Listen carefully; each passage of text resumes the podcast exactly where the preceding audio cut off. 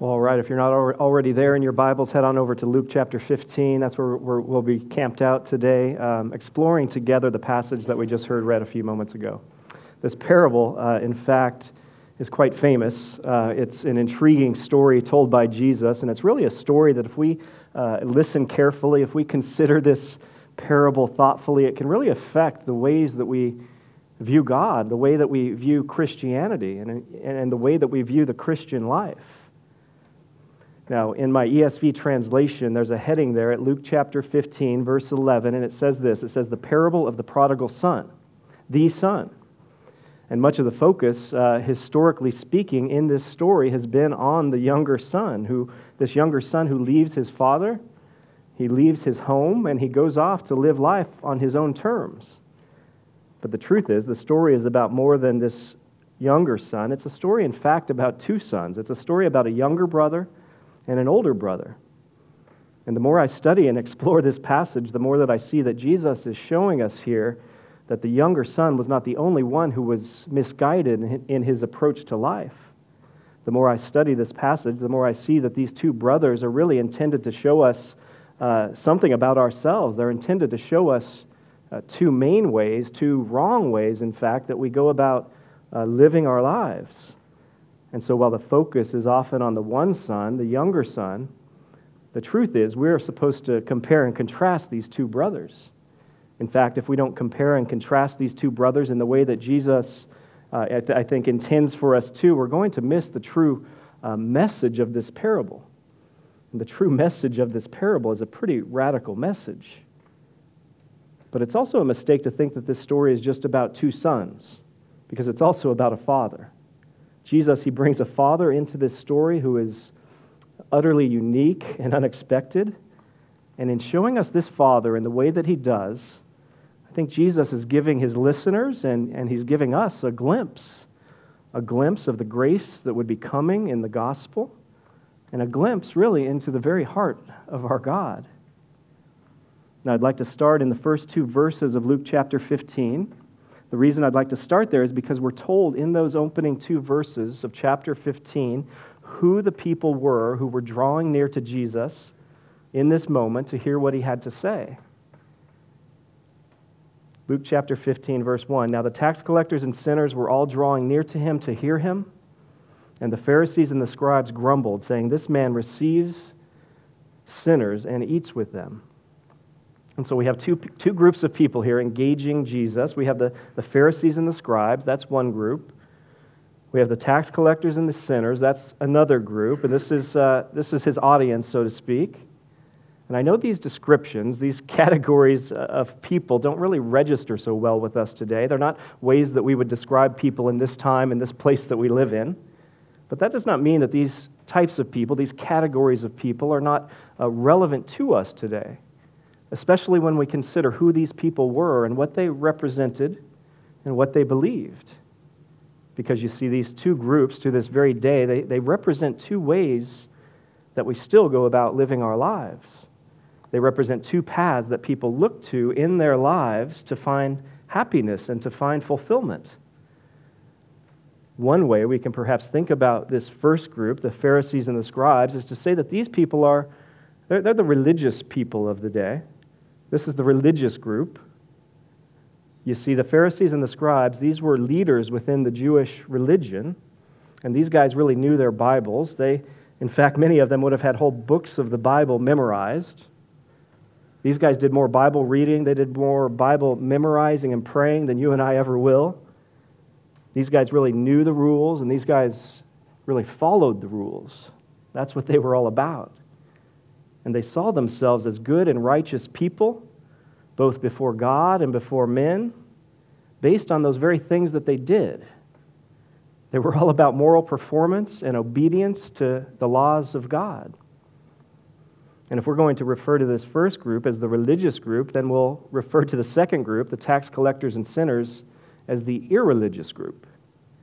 You see, whereas the religious group was all about following the rules, this other group, the tax collectors and the sinners, this group would say, no thank you to that way of life. We'll decide for ourselves what rules we will follow, if any. After all, who are you to tell me what is right and what is wrong? This group was all about the freedom of self-discovery and how they lived their lives. They like to call their own shots, and they like to set their own rules. But what's interesting is that something about Jesus was very attractive to this group of people, the tax collectors and the sinners. And something about this group of people was also very special to Jesus, because we're told in verse 2 that he welcomed them. He received them. Jesus, in fact, spent more time engaging in relationships with sinners and societal outcasts than perhaps any other group of people besides those who were closest to him. And it is because of this, because of Jesus hanging out with the tax collectors and the sinners, that the religious group, the Pharisees and the scribes, were grumbling in verse 2. You see, it made no sense at all to these highly religious Pharisees that Jesus would welcome and hang out with these outcasts and outsiders who were so clearly a mess. In fact, it greatly annoyed and angered the Pharisees that Jesus would do these sorts of things. And that's why they're grumbling. That's why they also made this accusation against Jesus in verse 2. They accused Jesus in verse 2 essentially of associating with the wrong type of people. They say he would receive and eat with sinners. And we can't miss this. This is actually very critical for us to understand here, that it is in response to this accusation by the highly religious people of the day that Jesus tells this parable to these two groups of people who were drawing near to him. In fact, what Jesus says for the rest of chapter 15 in the book of Luke is his response to the Pharisees' accusation in verse 2. And so let's explore this parable that was told to these people in response to this accusation by the religious people of the day. Now, before we dive in, if you may not be familiar with this parable, I want to kind of give something away here. I want to cue you into something on the front end that I'd ask you to kind of keep in mind as we proceed. Now, the father that you're going to hear about in this parable is meant to represent and reflect something about our God. And the two brothers you're going to hear about, they're going to represent something about you and I. They're going to kind of hold a mirror up to us in a sense, and they're going to show us two main ways and two wrong ways that we go about living our lives. The younger son, verse 11, he being Jesus, said, "There was a man who had two sons, and the younger of them said to his father, 'Father, give me the share of property that is coming to me.' And he divided his property between them. Not many days later, the younger son gathered all he had, and he took a journey into a far country."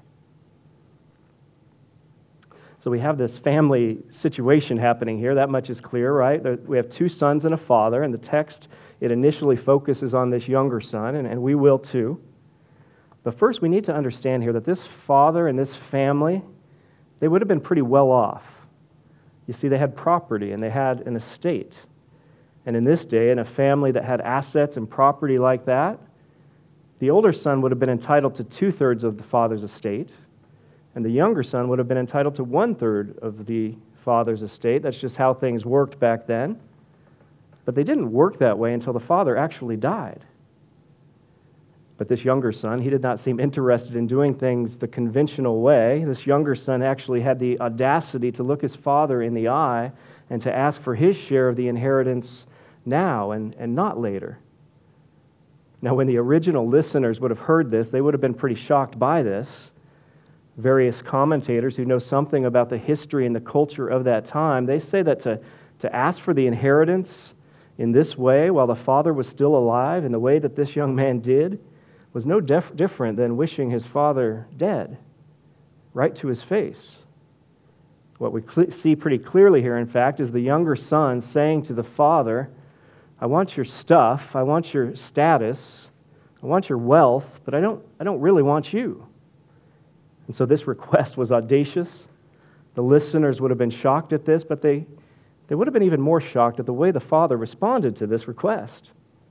The same commentator who knows something about the history and the culture of this time says that a traditional Middle Eastern father in a patriarchal society like this, he would not have taken kindly at all to such a request. In fact, he would have been expected to drive this man out of the house with verbal, if not physical, and violent force. But this father, he doesn't do that.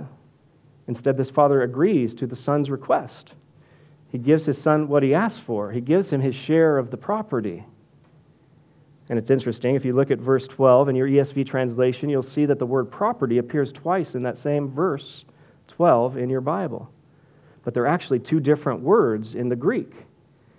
When the son first asked for his share of the property, the Greek word there is the literal word for property.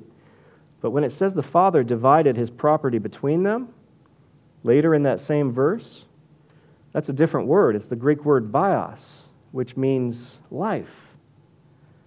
And so we're given the sense here that the father is not merely dividing his property. He's watching his family be divided. He's watching his standing and his reputation within the community be divided. He's dividing his life is what he's doing in order to grant the request of his youngest son. The father gives this younger son what he wants. He gives him his share of the estate, and he watches as his son turns his back on his family and on his home to go do things his own way. Continuing in verse 13, we're told what happened in this faraway country that the younger son traveled to with all his newfound wealth. It says in verse 13, there he squandered his property in reckless living. And when he had spent everything, a severe famine arose in that country, and he began to be in need. And so he went and hired himself out to one of the citizens of that country, who sent him into the field to feed pigs. And he was longing to be fed with the pods that the pigs ate, and no one gave him anything. And so that didn't seem to go so well, did it? The younger son, he leaves home, he does things his own way, he travels, he spends, he lives life on his own terms. There seems to be little planning, there seems to be little self-discipline, there does seem to be plenty of self-indulgence and self-absorption. The word prodigal means to spend extravagantly, to spend until you have nothing left. And that's why this parable is often called the parable of the prodigal son, because that's exactly what this younger son did. He finds himself with no friends, no food, no money, no home, and really nowhere to turn. But we also see in the midst of this mess that he's made out of his life, something is happening inside of him. He's beginning to reconsider his approach. He's beginning to reevaluate his life. Sometimes it takes a little to get a person to that point, and sometimes it takes a lot. And with this guy, we see it took a lot, but we also see that through it all, something was happening. Verse 17 says, when he came to himself, he said, how many of my father's hired servants have more than enough bread, but I perish with hunger? I will arise and go to my father, and I will say to him, Father, I have sinned against heaven and before you. I am no longer worthy to be called your son. Treat me as one of your hired servants. And so this younger son came to himself in verse 17. It says he came to his senses. He began to see things differently. When his own plan for his life came completely undone, really by his own doing, we see that he began to long for his father. And he began to long for his home. We even see the younger son practicing the speech that he's going to give to his father in verses 18 and 19, because he knows he's disrespected his father. He knows he's hurt his father deeply. He's sure things can never be quite the same as they were. But he's coming up with a restitution plan, isn't he? By which he might somehow, some way, begin to earn his way back into some sort of restored standing with his father, even if only as a hired hand, as a hired servant.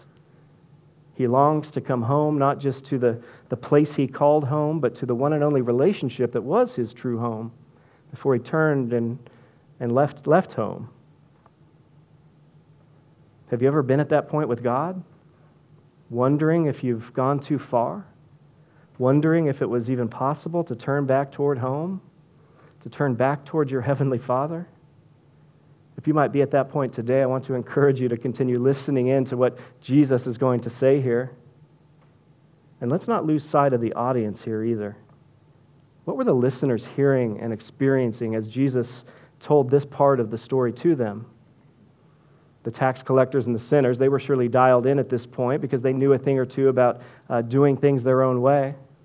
They knew a thing or two about reckless and irresponsible living.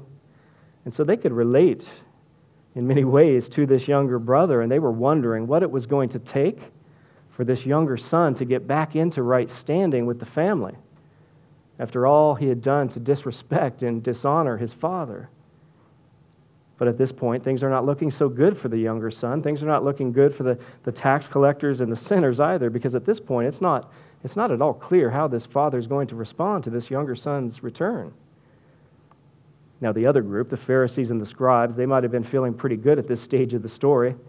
They might have been thinking that the way back to the father for this younger son, if there was one at all, it would need to be long and demanding. Surely the punishment for this younger son's action would need to be swift and severe. After all, restitution was needed.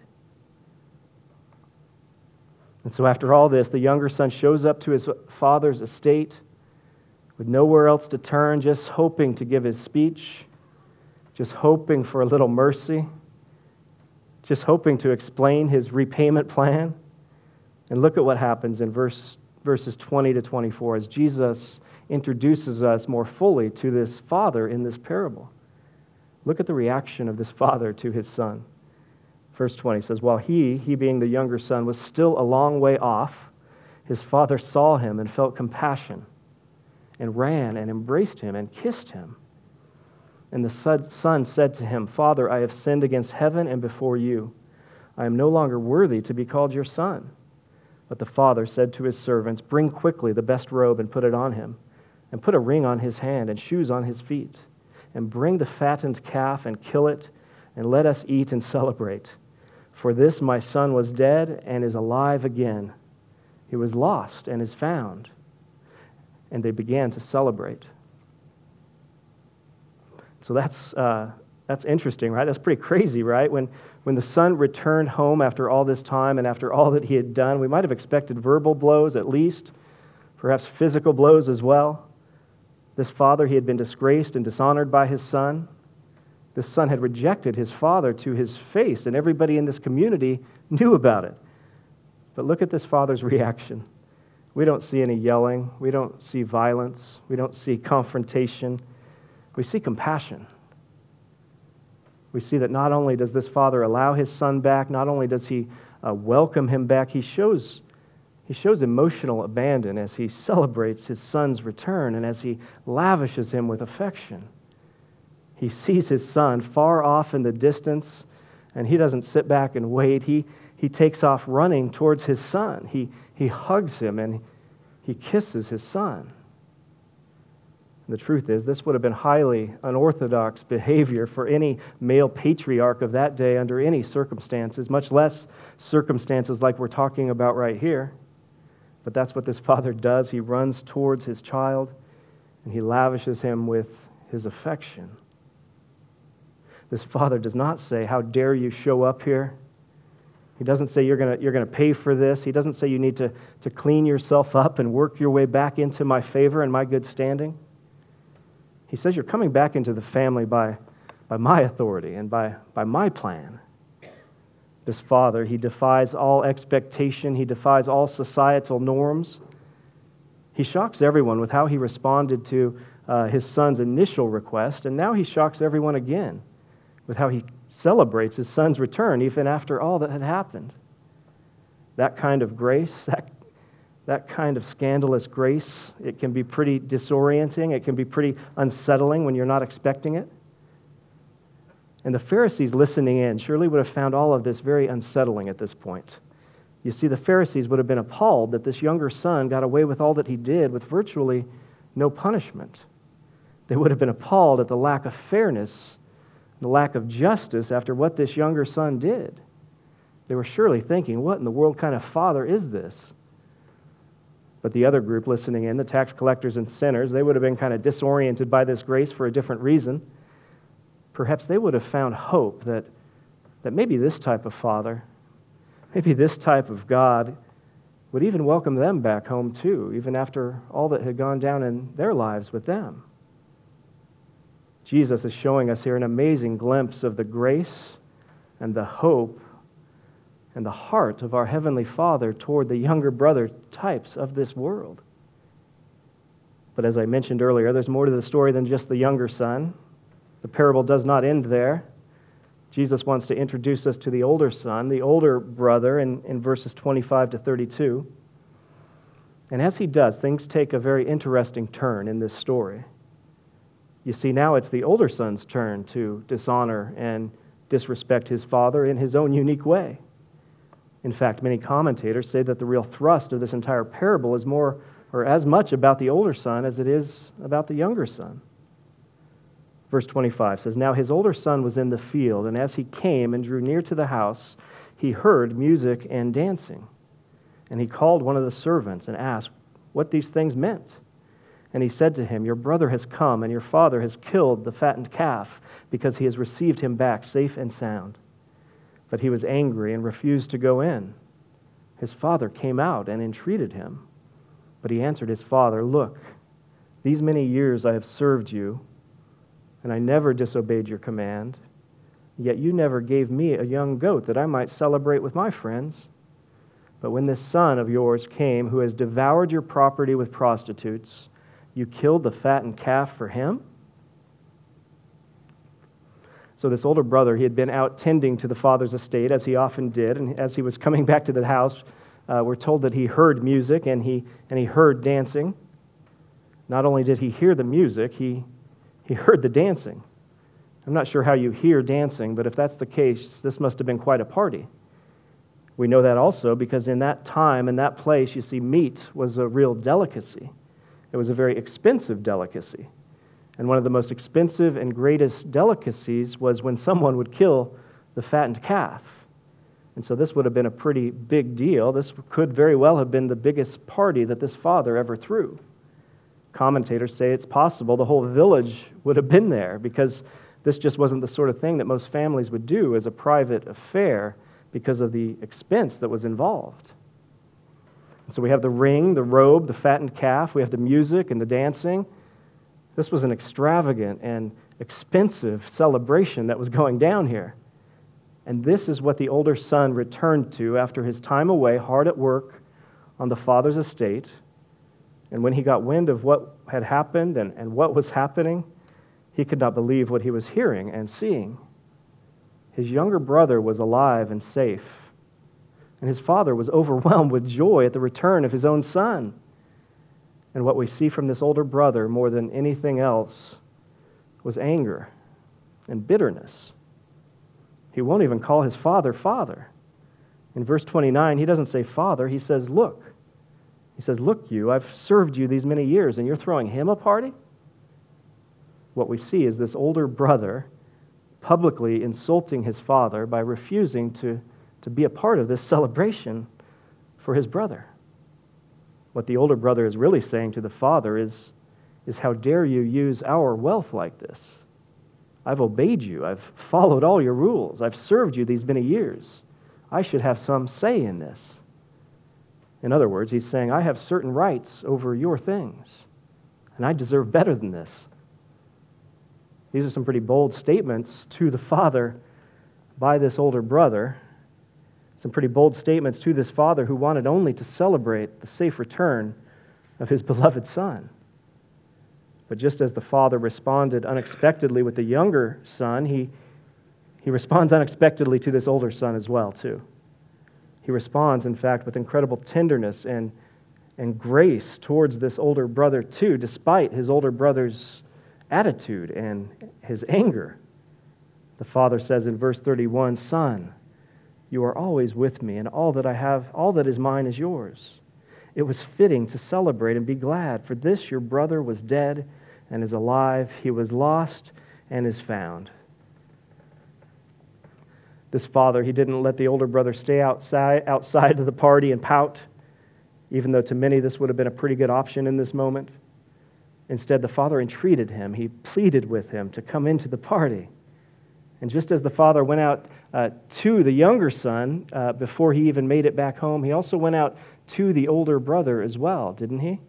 He went out, he stepped out of the celebration to move toward the older son, to tenderly encourage him and invite him into the celebration. Most fathers would have soundly rebuked this older son for what he had just done, especially in that day. But this father, he responds with grace. He says, my son, my child, I want you to join the celebration. Get in here. What are you doing? All that I have is yours. Let's celebrate your brother's return together. This is your brother we're talking about. But the older brother, he thought he deserved better. He had certain expectations of what he had coming to him from the father based on all the things that he had done for the father. And so he was upset. He refused to come into the biggest party ever to be thrown by his father and by his family. And so what does Jesus say next? What does he do next? What happens with this family situation as this parable concludes? Well, the truth is, and this is perhaps the most unexpected twist of all, but it's precisely at this point that Jesus ends the story. Jesus leaves us hanging here with no real resolution to this part of the story.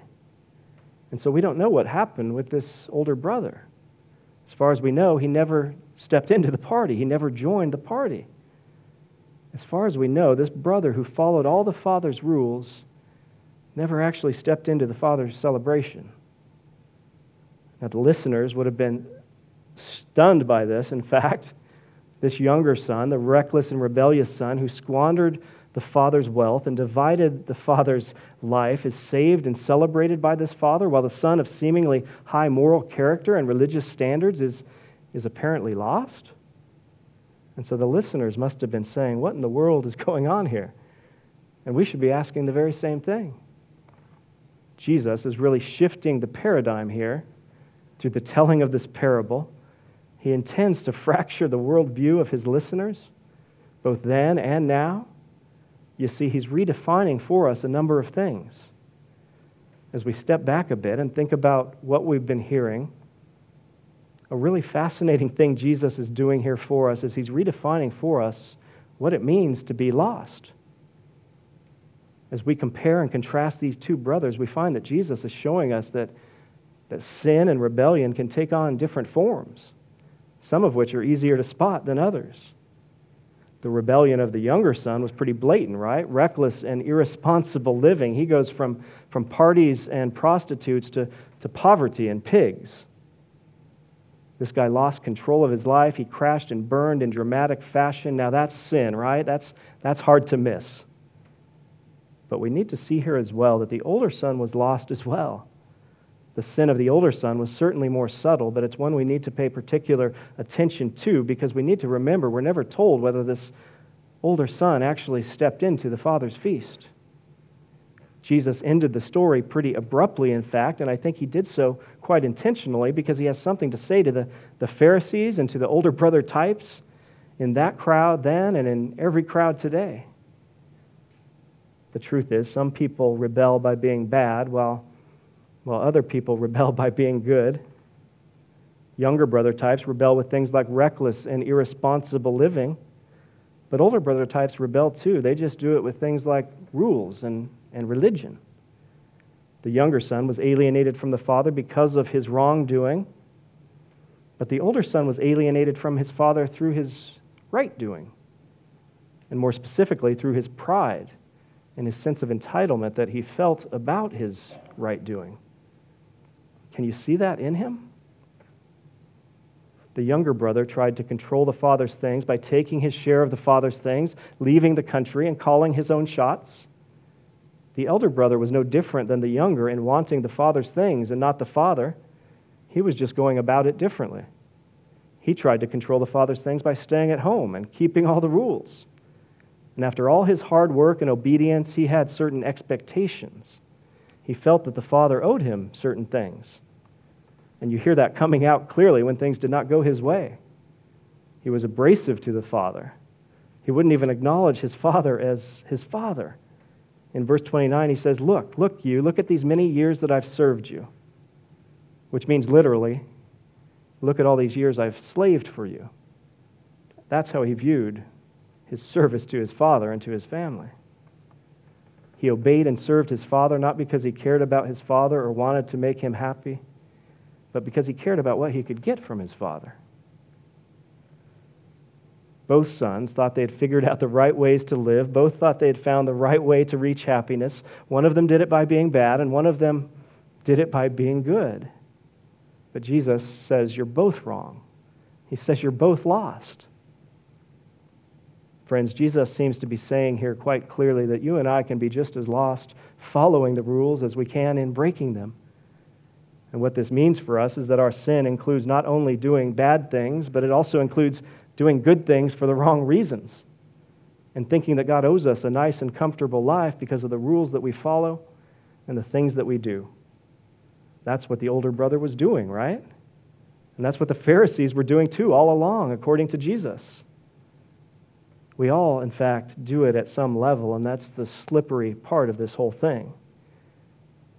So we need to be repenting regularly, not only of the bad things we do in our lives, we also need to be repenting of the selfish and self-serving reasons why we do many of the good things that we do in our lives. But first, we need to be able to see these things in ourselves, and it's not always easy. Often those who look at the older brother in this parable and say, well, it doesn't seem like he really did that much wrong. He really had a right to be angry there. And there are people that say that. Those people, in fact, though, are most likely a lot like the older brother. And so we need to be watchful, we need to be aware, we need to look honestly at ourselves and at our attitudes in order to begin to see these toxic tendencies within ourselves and to begin to uproot them. Because if you think you're better or more deserving than other people because of your beliefs or because of your behavior, you will inevitably feel superior to them. You will inevitably be condescending and even hostile towards them. There will be an undercurrent of anger in your life when things do not go your own way. You will be anxious and insecure. You'll be overly sensitive to criticism and rejection, and yet at the very same time, you will be fierce in your judgment and your criticism of others. And this can be really insidious, because it becomes all too easy when we begin thinking in these sorts of ways to justify hate and oppression and prejudice against others, all under the guise of morality and truth. When we consider the attitudes and the actions of the older brother in this parable, it's in fact not hard to see why the younger brother may have wanted out in the first place. And along those same lines, there are many today who want nothing to do with the Christian church because they think that the Christian church is just a bunch of self-righteous older brother types. And through this parable, Jesus is saying that in many cases, unfortunately, they're right. And so let's be mindful about these things. Let's be careful in working against these self-righteous and self-serving tendencies that are in each one of us. So Jesus, he redefines here for us what it means to be lost, but he also redefines for us what it means to be found. Now, over the years, many readers have come to the conclusion that restoring the younger son into this family involved no cost, no payment, no atonement, they might say. They might point out that the younger son wanted to make restitution, but the father, he would not allow it, and so his acceptance back into the family was simply free.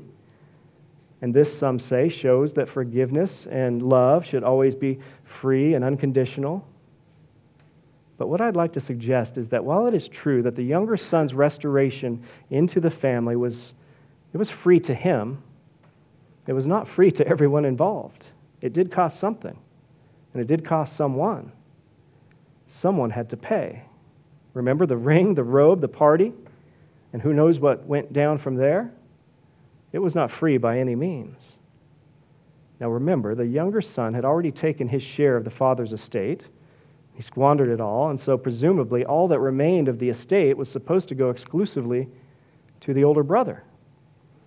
And so the one who was really taking the hit here was the older brother, and that's probably a big part of the reason why he was so upset.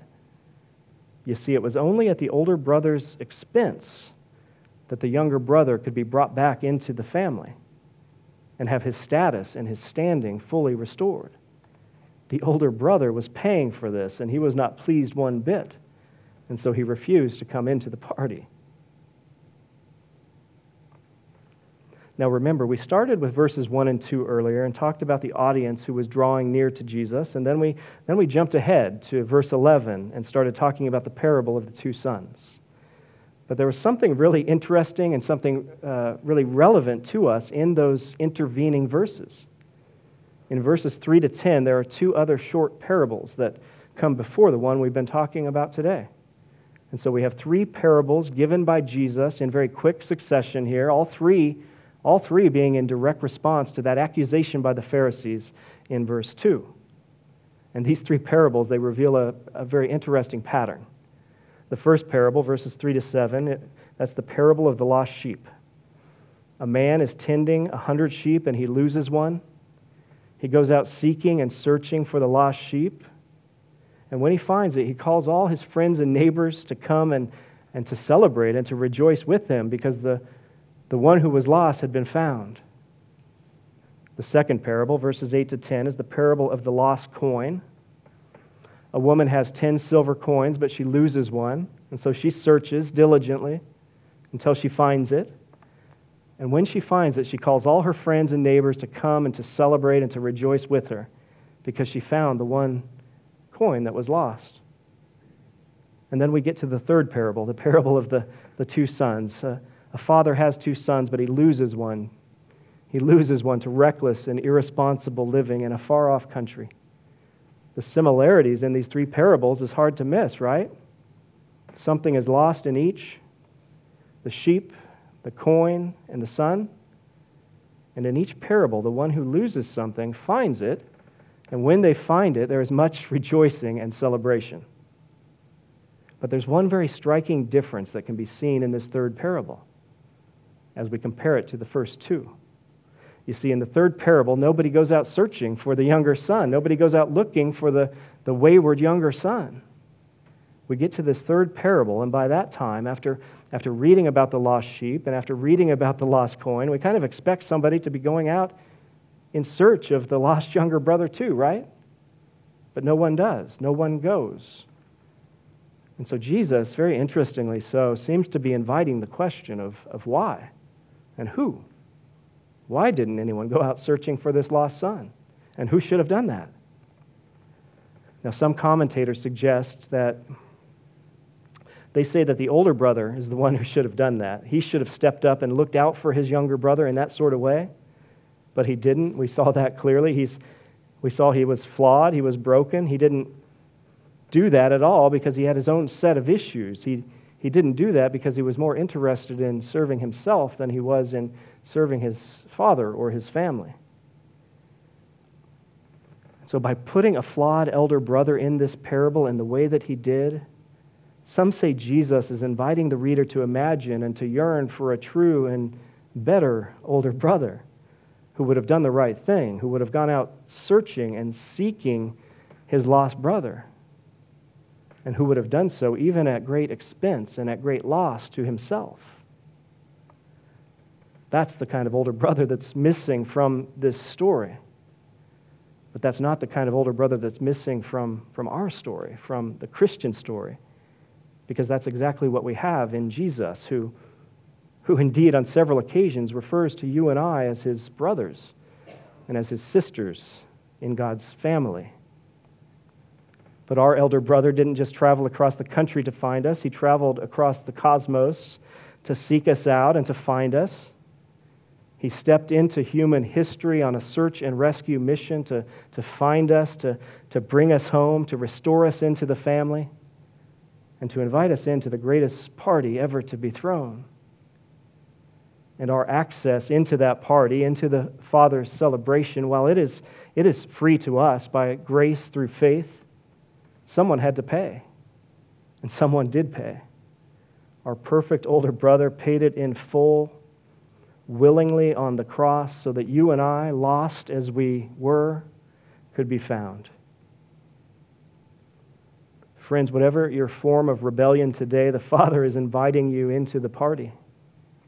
If you're not a follower of Jesus, won't you turn to him today for the first time? It does not matter who you are or where you're from or what you've done or when you did it. This Father, he's watching, he's waiting. And if you're already a follower of Jesus today, whether you're a younger brother type or an older brother type, won't you turn to him again today? Let's turn to him again today as we open the table, as we share in the Lord's Supper together over the next few moments. And as we do, let's remember and reflect on this perfect elder brother that we have. You know, the true prodigal of this story is not the younger son. The true prodigal of this story is Jesus, who would go on to spend extravagantly. He would spend until he had nothing left to spend. On the cross, Jesus gave everything that he had. He divided his life. He divided his family so that you and I could come home. Let's pray together. Heavenly Father, we praise you for your word and your goodness and your grace in our lives. Thank you for the ways that you patiently pursue us in spite of us. Thank you for watching and waiting and celebrating our return home. Thank you that you love us not because of anything that we've done or could ever do, but because of what Jesus has done for us. Thank you that no matter our form of rebellion, you have made a way for us. God, would you affect our hearts and our minds through these truths that we've heard spoken in Jesus' name? Amen.